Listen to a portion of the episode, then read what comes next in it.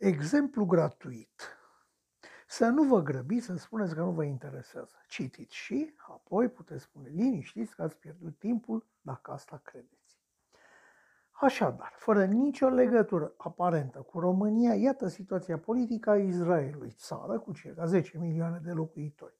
Situația ei politică prin componența Parlamentului, adică a Knesetului.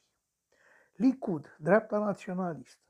Ieși Atid, centru. Șas, ultraortodox. Albastru și alb, centru. Iamina, dreapta naționalistă. Partidul Muncii, centru-stânga. Unitatea Torei, ultraortodox așchenaz. Israel Beitenu, dreapta naționalistă. Religios sionist, extremă dreaptă. Lista comună, partide arabe. Noua speranță, dreapta naționalistă. Mereț, stânga. Ram, arab islamist. Îmi cer scuze dacă pronunția mea îi amuză pe cunoscătorii limbii ebraice. Recunosc că cunoștințele mele în această direcție sunt zero.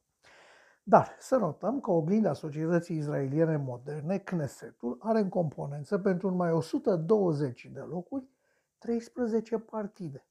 13. De la naționaliștii și extremiștii izraelieni până la cei musulmani. În această situație kafkiană, președintele Israelului l-a însărcinat pe Yair Lapid, liderul partidului de centru Yesh Atid, să formeze noul guvern israelian, după ce, timp de 28 de zile, premierul în exercițiu, Netanyahu, nu a reușit să obțină sprijinul la 61 de deputați pentru formarea unui guvern de dreapta. Ăsta pare a fi și sfârșitul erei Netanyahu. Să mai notăm că în doi ani israelienii au fost chemați la urne în patru alegeri parlamentare, toate terminate fără o majoritate.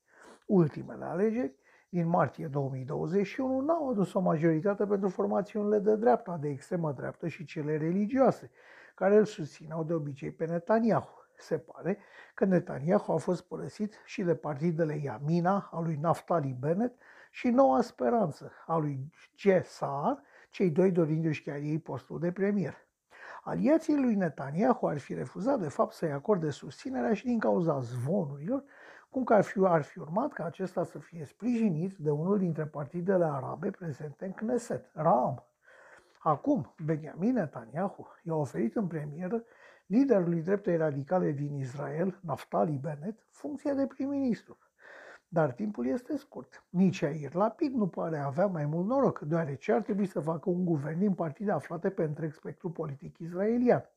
Dreapta, adică Yamina, Noua Speranță și Israel Beitenu, partidul lui Victor Lieberman, centru, Alba Albașe și stânga, Partidul Muncii și Mereț, precum și unul sau ambele partide arabe, Ram sau Lista Arabă. În acest amalgam politic este imposibil ca mai devreme sau mai târziu interesele mascate sub fațada ideologiei să nu răzbat. Unicul numitor comun al opoziției este numai și numai înlocuirea lui Netanyahu, dar de aici până la întocmirea unui guvern, drumul este lung. Conform Constituției, și Air Lapid are un răgaz de 28 de zile să-și formeze guvernul și să adune majoritatea parlamentară care să-l sprijine. În caz de eșec, președintele Israelului însărcinează Knesetul cu noul, cu găsirea unui parlamentar care poate aduna, din nou, să încerce să adune 61 de susținători, sau se vor organiza din nou alegeri. Adică pentru a cincea oară în circa 2 ani. V-ați săturat, ori vă mai trebuie. Pentru că în aceste momente tensionate politic a apărut o nouă tensiune și o nouă grijă. Atacurile Hamas dinspre fâșia Gaza asupra Israelului, care dau prilejul lui Netanyahu să facă pe salvatorul națiunii și nu puțin sunt cei care se întreabă cum a reușit Mossadul să pătrundă în secretele nucleare iraniene, dar n-a știut că Hamasul se înarmează și că va declanșa un război din nou asupra Israelului și că palestinienii sunt gata de luptă. Acum v-a ajuns, presupun că v-a ajuns să se după primele rânduri. Închei descrierea situației politice din Israel, închei încercarea de demonstrare a similarității ei cu cea din România povestindu-vă pe scurt, foarte, foarte pe scurt, un fapt istoric. În timpul revoltei antiromane a evreilor din perioada 66-73 după Hristos, în Ierusalim se găseau trei armate evreiești. În momentul în care legiunile au intrat în Ierusalim, trecuseră deja de ziduri, cele trei armate se luptau între ele pentru stăpânirea muntelui templului. Când romanii au cucerit orașul, cele trei armate evrești nu mai existau. Se lichidaseră una pe alta în lupta pentru acea colină și nu opuseseră rezistență armatelor Romei, dușmanul comun. Ei bine, în timp ce un parlament cu 13 formațiuni politice în componență nu reușește să se pună de acord asupra conducerii națiunii nici în situație de război, noi trebuie să privim peste gard la națiunile a căror Constituție este astfel gândită încât să reducă numărul partidelor cu reprezentare parlamentară. Exemple bune sunt Statele Unite și Regatul Unit, țări în care sistemul bipartit funcționează bine mersi de sute de ani. E, așa a fost și la noi până după primul război mondial, cu deosebirea că la noi conservatorii au dispărut lăsând locul unei puzderii de partiduțe, iar în Regatul Unit dispariția liberalilor a însemnat apariția laburiștilor și continuarea funcționării sistemului. Să ne uităm acum cu atenție ce înseamnă sistemul politic românesc, studiind componența Parlamentului de la București. În Senat avem 5 grupuri parlamentare și în, grupul, și în Cameră 6, plus un număr de neafiliați. La asta se adaugă și sistemul bisericuțelor, dar asta nu e o chestie prevăzută în Constituție, deci nu o discutăm acum. Suntem asemănători Franței, dar Franța este prin Constituție republică semiprezidențială, în timp ce România este o republică parlamentară, deși ultimii președinți, inclusiv actualul, au avut impresia că țara este republică prezidențială pe model Statele Unite. Tot ce am vorbit până acum are ca scop punerea unei singure întrebări. Este actuala Constituție a României cea mai bună pentru țară și moment?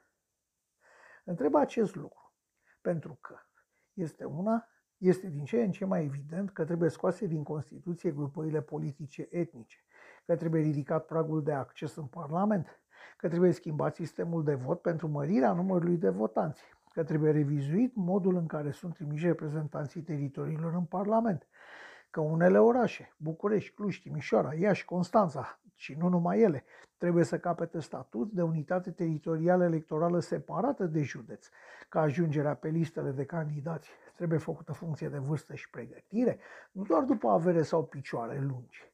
În plus, trebuie să ne hotărâm odată pentru totdeauna ce fel de președinte vrem. Jucător ca Iliescu, Băsescu, Iohannis sau nejucător? Unul care doar să aplice Constituția în litera și spiritul ei și care să provină pe cât posibil din altă lume decât cea politică.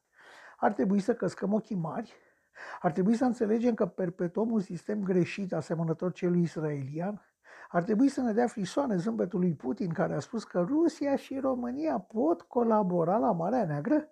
Cred că ar trebui să ne dea de gând, de gândit și să ne ia cu frig din vina sistemului politic pe care îl folosim în continuare.